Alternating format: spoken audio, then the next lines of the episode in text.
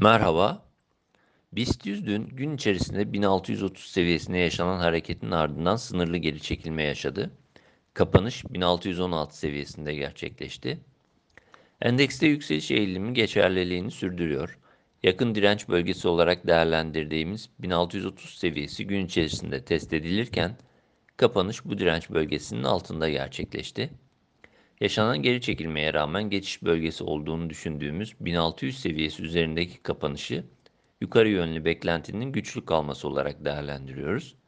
Bu seviye üzerindeki hareketin korunması 1630-1650 bandına yönelik beklentinin de gündemde kalmasını sağlıyor. Endekste saatlik, günlük ve haftalık periyot için ortalamalarda görülen yukarı eğilimin bu hareketi desteklediğini söylemek mümkün. Bu aşamada BIST'te olası düzeltmelerin de sınırlı ve günlük periyot içerisinde kalması, olumlu trendin korunması beklenebilir. Endekste kısa periyotta 1600-1580 bandına yakın destek, 1545 seviyesi altını ise zayıflama bölgesi olarak değerlendiriyoruz.